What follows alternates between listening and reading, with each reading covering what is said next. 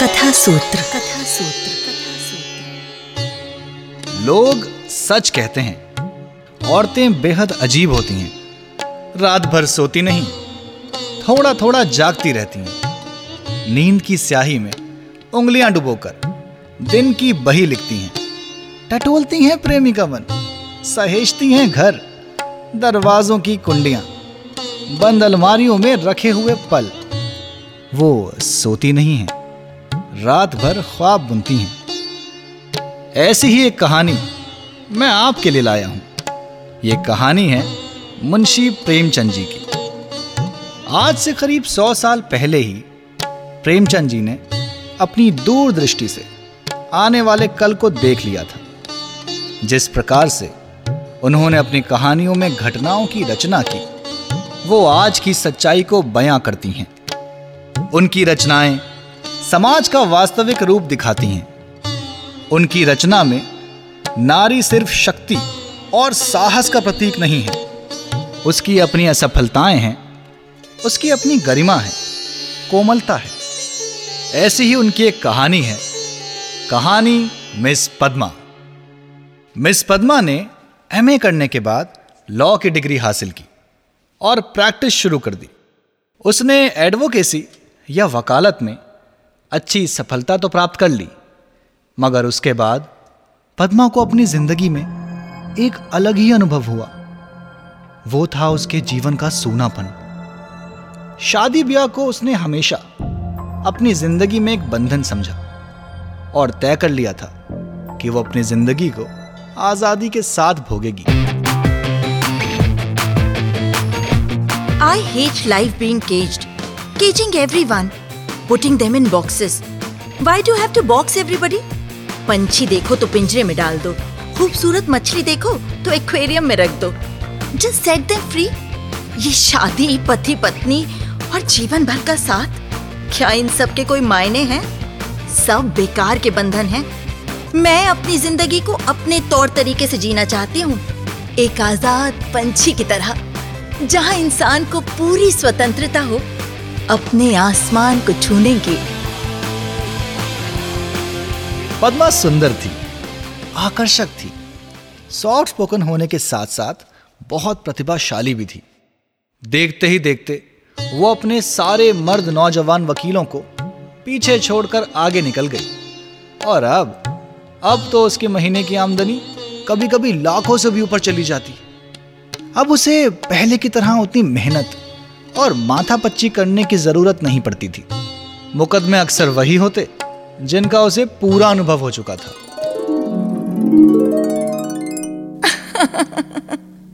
रोज रोज same cases वही रटे रटाए laws और वही रटे रटाए आर्ग्यूमेंट्स इन सब का पूरा एक्सपीरियंस हो चुका है मुझे। नए केस के लिए अब मुझे बहुत ज़्यादा तैयारी की ज़रूरत महसूस नहीं होती। यू you नो know, अपने ऊपर बहुत विश्वास है मुझे। इन कानूनी दांव पेंच को कैसे हैंडल करना है? नाउ आई नो बेटर इसलिए मैं अब अपने समय को अच्छी किताबें पढ़ने, घूमने फिरने और दोस्तों के साथ बिताना चाहती हूँ। जीवन को सुखी बनाने के लिए किसी सुंदर बहाने या कहें किसी एडिक्शन की ज़रूरत को पद्मा खूब अच्छी तरह समझती थी। इसलिए उसने फूल पौधे लगाने का शौक पाल लिया। तरह तरह के बीज मंगाती पौधे मंगाती। यकीन मानिए अपने गार्डन के उन खिले हुए फूलों को देखकर ही उसे ज़िंदगी की खुशी मिलती।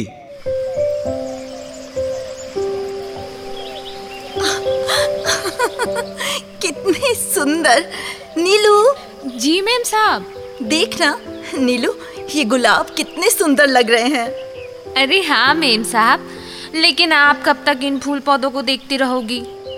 सारा दिन तो आपका इनके रख रखाव में निकल जाता है।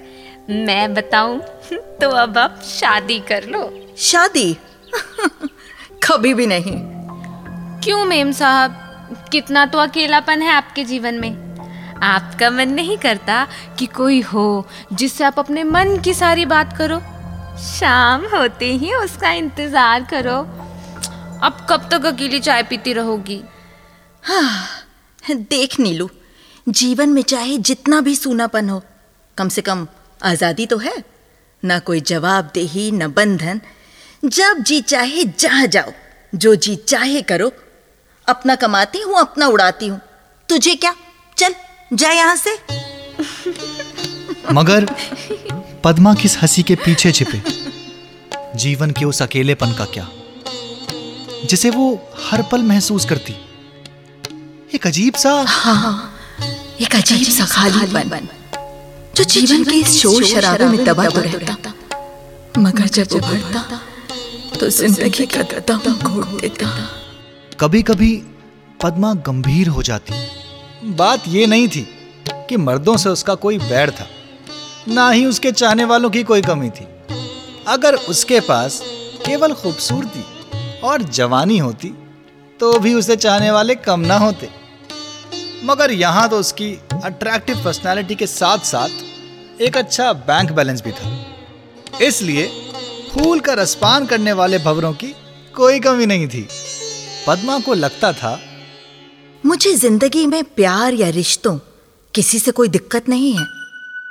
बस दिक्कत है तो किसी की गुलामी करने से। मैं शादी जैसे किसी भी सिस्टम पे विश्वास नहीं करती। मेरी नज़र में शादी किसी अनैतिक को नैतिक बनाने का एक तरीका है। और अगर वो अनैतिक नहीं तो फिर शादी की क्या ज़रूरत? यूँ तो मुझे दर्जनों चाहने वाले हैं। वकील प्रोफेसर कई डॉक्टर कई रईस। मगर मेरी नज़र में वो सब के सब अयाश हैं। लापरवाह। केवल भौरों की तरह रस लेकर उड़ जाने वाले। उनमें से एक भी ऐसा नहीं, जिस पर मैं विश्वास कर सकूँ। क्योंकि अब मुझे एहसास होने लगा है कि मेरा मन, मेरा शरीर किसी का भोग नहीं बनना चाहता। हम्म वो क्या चीज़ थी जो उसे चाहिए थी? शायद किसी का पूरा आत्मसमर्पण, जो उसे अब तक कहीं नहीं मिला था। खैर, उसके प्रेमियों में एक मिस्टर प्रसाद था। बड़ा ही स्मार्ट और अट्रैक्टिव पर्सनालिटी महफिलों की जान था। एक कॉलेज में प्रोफेसर था। वो भी मुक्त भोग का। कहें तो एक लिबरल सोच का उपासक था। पद्मा और प्रसाद अक्सर पार्टियों में मिला करते थे। और पद्मा पद्मा उस पर फिदा हो गई थी। चाहती थी उसे बाँध कर रखे। संपूर्णता अपना बना ले। लेकिन प्रसाद प्रसाद किसी के चंगुल में ना आता था। एक शाम वो फिर प्रसाद से एक पार्टी में मिली। पार्टी गरमा रही थी और शाम हँसी के ठहाकों और शराब के प्यालों में डूबती जा रही थी। बातें कुछ ऐसी चली कि खत्म होने में ही ना आई। ओ प्रसाद तुम भी ना। क्या पद्मा? बहुत अच्छे लग रहे हो आज। वैसे पद्मा तुम भी कमाल लग रही हो। होने दो बतिया होने दो बतिया कोने में दिल के प्यार पड़ा तनहा। तनहा दिलों की दिल से होने दो बतिया होने दो बातें होने दो बतिया। पद्मा। होने दो बातें। कहाँ खो गई? बस तुम्हारे साथ मुझे बहुत अच्छा लगता है प्रसाद। समय कैसे बीत जाता है पता ही नहीं चलता। एक बात कहूँ। हम्म हम्म। तुम यहीं मेरे बंगले में आकर के क्यों नहीं रहते? रह तो जाऊँ मगर फिर नतीजा ये होगा कि दो चार महीने में हमारी ये मुलाकातें भी बंद हो जाएँगी। मैं मैं कुछ समझी नहीं। तुम्हारा मतलब क्या है? मतलब वही है पद्मा जो मैं कह रहा हूँ। आखिर क्यों? मेरा मतलब है, ऐसा क्यों होगा? ऐसा इसलिए होगा कि मैं अपनी आज़ादी से कॉम्प्रोमाइज नहीं करूँगा। और ना ही तुम अपनी आज़ादी खोना पसंद करोगी। तुम्हारे पास तुम्हारे चाहने वाले आएँगे। मुझे जलन होगी। मेरे पास मेरी गर्लफ्रेंड्स आएँगी। तुम्हें जलन होगी। मनमुटाव होगा, हमारे तुम्हारे दरमियान दूरियाँ बढ़ेंगी। फिर उसके बाद तुम मुझे घर से निकाल दोगी। घर तुम्हारा है ही। ऑफ़ कोर्स मुझे बुरा लगेगा। फिर ये दोस्ती कैसे निभेगी? हम्म दोनों कई मिनट तक मौन रहे। प्रसाद ने सारी बात और सिचुएशन को इतने साफ़ गोई और इतने कड़े लफ्जों में खोल कर रख दिया था कि आगे कुछ कहने का स्कोप ही नहीं बचा था। आखिरकार प्रसाद ने ही सिचुएशन को हल्का करने के लिए एक तरीका सुझाया। पद्मा। जब तक हम दोनों ये प्रॉमिस ना कर लें कि आज से मैं तुम्हारा और तुम मेरी हो। Like made for each other लेकिन एक दूसरे की पर्सनल लाइफ में इंटरफेयर किए बिना तब तक एक साथ रहना पॉसिबल नहीं हो सकता।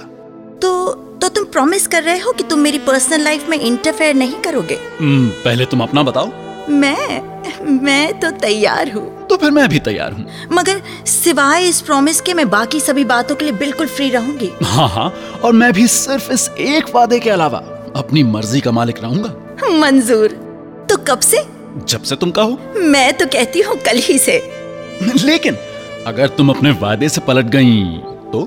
और अगर तुम पलट गए तो? तो तुम मुझे घर से निकाल देना। हम्म, लेकिन सोच रहा हूँ कि मैं तुम्हें क्या सजा दूँ? तुम? मुझे त्याग देना। और क्या करोगे? जी नहीं। सिर्फ़ इतने भर से मेरे मन को शांति नहीं मिलेगी।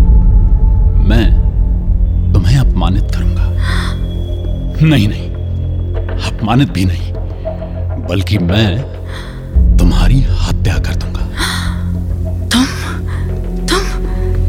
बहुत निर्दयी हो, प्रसाद। बहुत निर्दयी।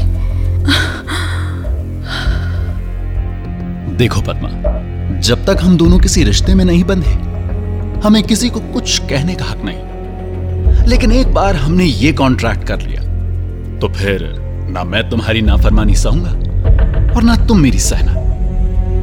तुम तो मुझे कानूनी तौर पर सजा भी दिला सकती हो, लेकिन मैं मैं तो वो भी नहीं कर सकता। इसलिए मैं तो केवल अपने ज़ोर पर ही तुमसे इस बंधन का पालन कराऊँगा। वैसे भी तुम्हारे इतने नौकरों के सामने मैं अकेला क्या कर सकूँगा? ओह प्रसाद तुम चीज़ों को हमेशा इतना नेगेटिव तरीके से क्यों देखते हो? जब मैं तुम्हारी हो जाऊँगी तो ये मकान नौकर चाकर और जायदाद सब कुछ तुम्हारा ही तो होगा। हम दोनों ये अच्छी तरह से जानते हैं कि ईर्षा और जलन ये सब मन के पाप हैं।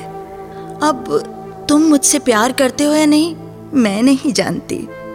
लेकिन तुम्हारे लिए मैं सब कुछ सहने सब कुछ करने को तैयार हूँ। दिल से कहती हो पद्मा? सच्चे दिल से। मगर ना जाने क्यों तुम्हारे ऊपर विश्वास नहीं आ रहा। मैं तो तुम पर विश्वास कर रही हूँ ना। पर ये समझ लो मैं मेहमान बनकर तुम्हारे घर में ना रहूँगा। स्वामी बन के रहूँगा। तुम घर के स्वामी ही नहीं मेरे भी स्वामी बनकर रहोगे और मैं तुम्हारी।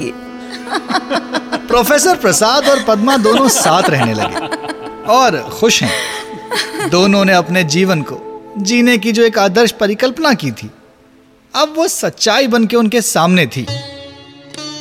प्रसाद को बहुत कम तनख्वाह मिलती थी मगर अब वो अपनी आमदनी का दोगुना भी खर्च कर दे तो उसे परवाह नहीं। पहले वो कभी कभी शराब पीता था।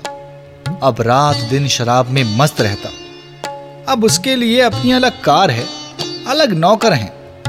तरह तरह की बेशकीमती चीज़ें मंगवाता रहता है। और पद्मा पद्मा उसकी सारी फिजूल खर्चियाँ खुशी खुशी बर्दाश्त करती है। बर्दाश्त? नहीं नहीं। बर्दाश्त करने का तो सवाल ही नहीं उठता।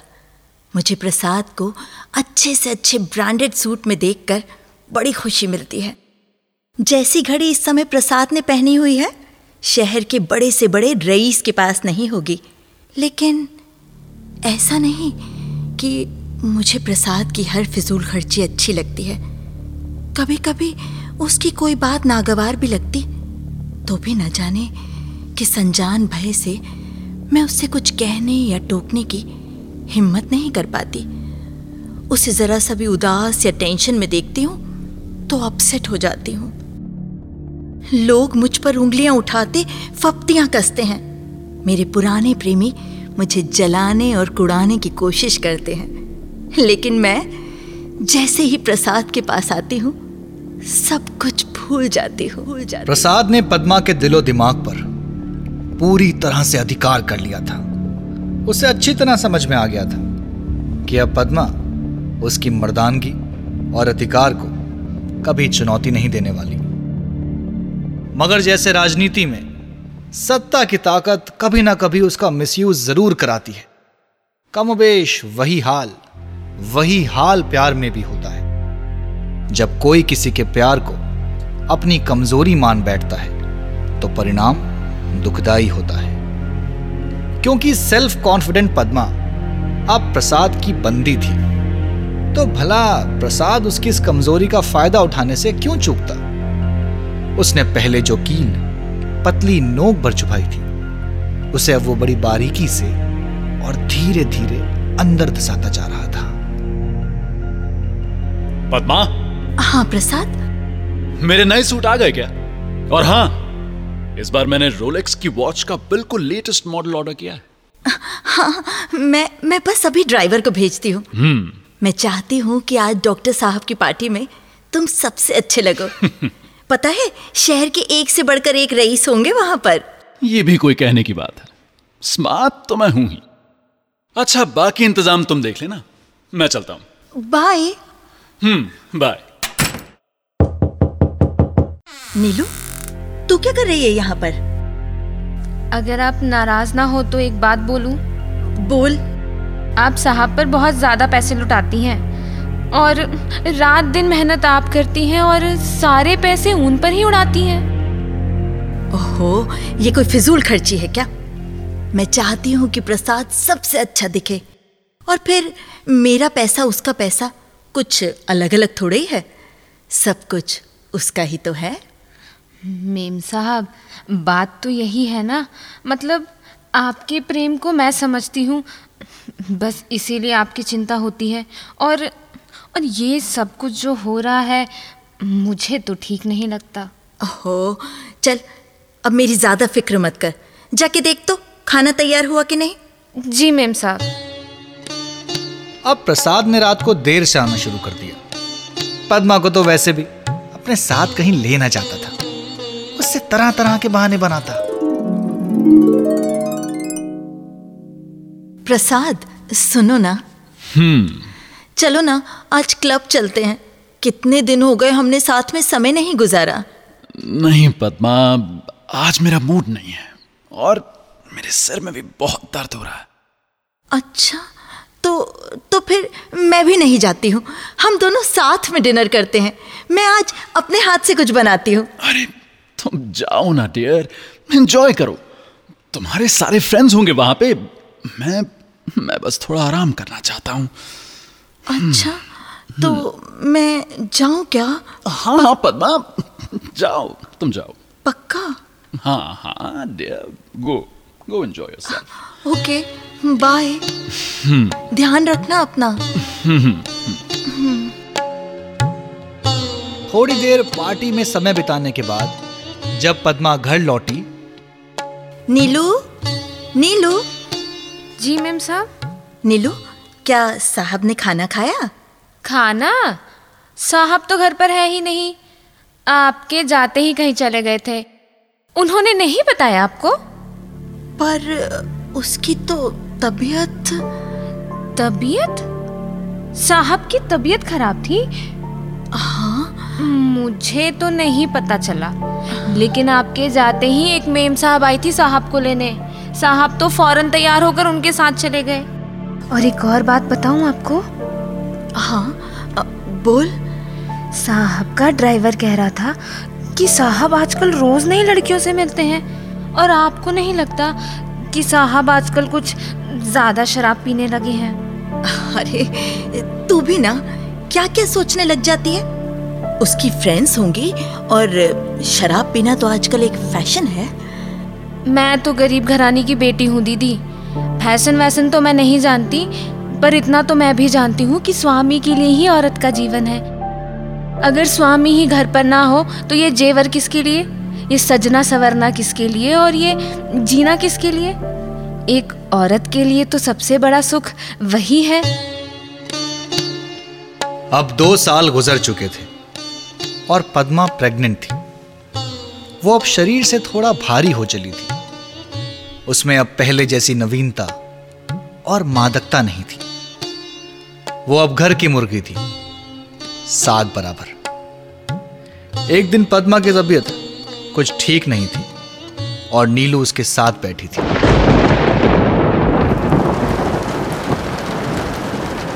कितनी तेज बारिश हो रही है। क्या हुआ मेम साहब? ये मेरा सर का दर्द। नीलू साहब आ गए क्या? कहाँ मेम साहब? अभी तो एक बजा है ना। और साहब कहाँ दो तीन बजे से पहले आते हैं। अच्छा तू तू जा जाके सो जा। नहीं आपको इस हालत में छोड़कर मैं कहीं नहीं जाऊँगी। और मेम साहब एक बात कहूँ अब तो आप साहब से शादी की बात कर ही लो। शादी आपके इस रिश्ते को एक नया नाम दे देगी और शायद वो भी अपनी जिम्मेदारियों को कुछ समझे। लगता है साहब आ गए। तू तू जा यहाँ से। चल। आजकल प्रसाद का रंग कुछ ज़्यादा ही बदला हुआ है। आज मैं इससे सारी बातें साफ़ साफ़ करके रहूँगी। ये इसका रोज रोज का नाटक। नाटक।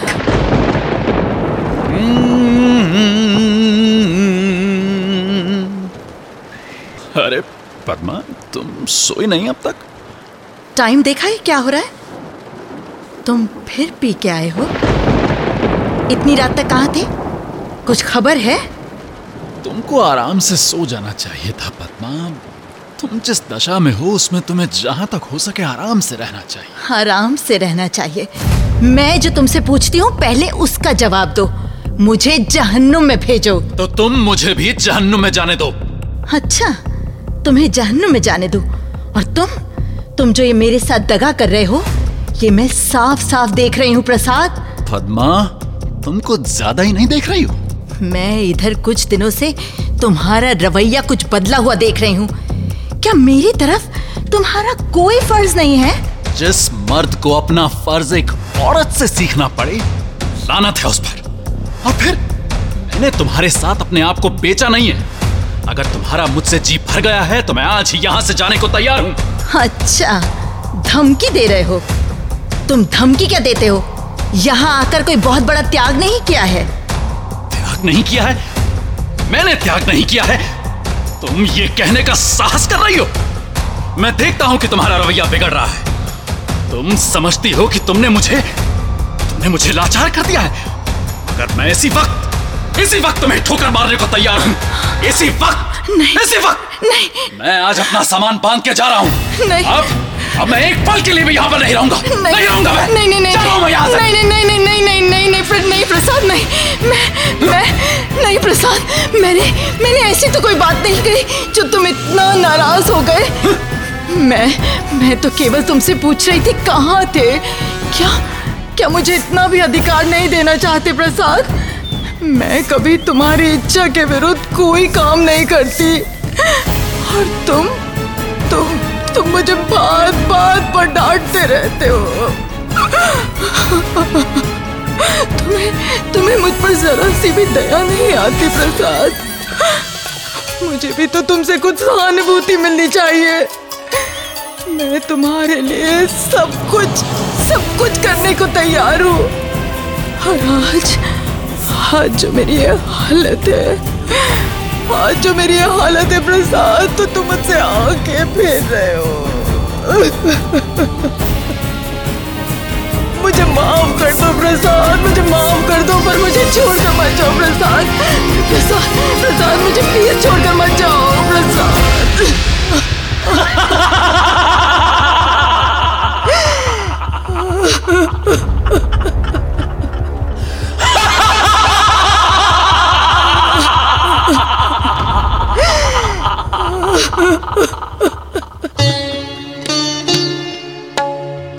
पद्मा के लिए माँ बनना एक नीरस एहसास था। वो हर समय किसी ना किसी चिंता में रहने लगी। रह रहकर वो किसी अनजान भय से काँप उठती। पुरानी बातें याद करके इधर प्रसाद की बेरुखी दिन दिन बढ़ती जाती थी।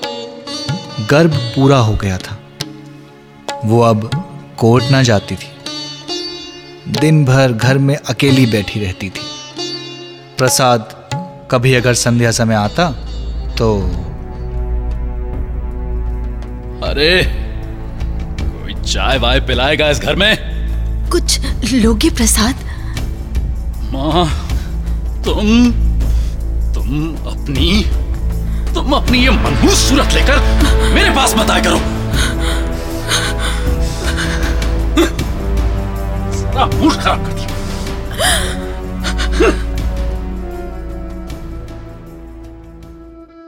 पूर्ण गर्भ, पीला मुख, चिंतित, सशंक और उदास।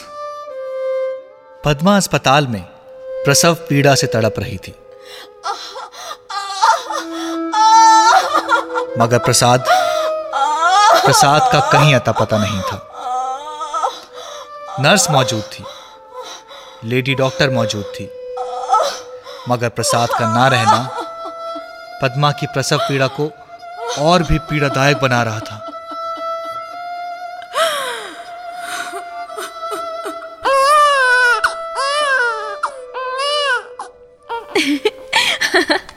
अरे अरे कितना सुंदर है ना बाबू। मेम साहब देखिए ना बिल्कुल साहब पर गया है। दे तो मुझे इससे जरा। जी। इसकी हँसी कितना सुंदर लग रहा है ना? नज़र ना लगे। नीलू प्रसाद कहाँ पर है? उनका तो कुछ अता पता है ही नहीं दीदी। तो वो वो कहाँ पर है नीलू? मैंने तो उन्हें कब से नहीं देखा दीदी। अच्छा। नीलू इस इस इस बच्चे को ले जा यहाँ से। तू इसको ले जा यहाँ से नीलू। बिल्कुल ले जा यहाँ से। जी जी दीदी।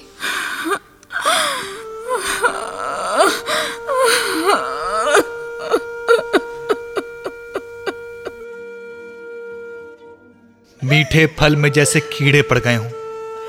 पाँच दिन अस्पताल में काटने के बाद पद्मा जैसे जेलखाने से निकली। नंगी तलवार बनी हुई। माँ बनकर वो अपने अंदर एक अद्भुत शक्ति का अनुभव कर रही थी। उसने अगले ही रोज नीलू को बुलाया। नीलू ये चेक लो बैंक जाओ और जाकर के पैसे निकाल करके लाओ। मुझे हॉस्पिटल के पेंडिंग बिल भरने हैं। पर मेम साहब मेम साहब आपके खाते में तो पैसे है ही नहीं। पैसे? पैसे नहीं है का क्या मतलब? हाँ? जी जी थोड़े दिन पहले ही बैंक बाबू का फ़ोन आया था कि सारे पैसे प्रसाद बाबू निकाल ले गए। क्या? क्या कहा तूने? फिर से तो बोल। क्या? सारे पैसे कौन ले गया? जी प्रसाद बाबू। क्या? ये सारे पैसे प्रसाद निकाल करके ले गया? ये बीस लाख रुपए मैंने अपने प्राणों की तरह संचित करके रखे थे इस बच्चे के लिए। तुम तुम ऐसा कैसे कर सकते हो? प्रसाद ऐसा कैसे कर सकते हो? इस पर तो मेरा अधिकार भी नहीं था। ये तो मैंने अपने बच्चे के लिए जोड़ करके रखे थे। प्रसाद। ओ, प्रसाद। सौर से निकलने पर मालूम हुआ, प्रोफेसर प्रसाद अपने कॉलेज के एक स्टूडेंट को लेकर इंग्लैंड की सैर करने चले गए। पद्मा झल्लाई हुई घर में आई। प्रसाद की तस्वीर उठाकर ज़मीन पर पटक दी और उसे पैरों से कुचला। उसका जितना सामान था उसे जमा करके आग लगा दी और उसके नाम पर थूक दिया। अब एक महीना बीत चुका था। पद्मा बंगले के फाटक पर अपने बच्चे को गोद में लिए खड़ी थी। उसका क्रोध, अब दुख और निराशा बन चुका था। बच्चे पर कभी दया आती, कभी प्यार आता और कभी घृणा होती। तभी उसने घर के सामने जाती सड़क पर देखा। एक यूरोपियन लेडी अपने पति के साथ अपने बच्चे को गाड़ी में बिठाए चली जा रही थी। उसने हसरत भरी आँखों से उस खुशनसीब जोड़े को देखा और उसकी आँखें सजल हो गईं।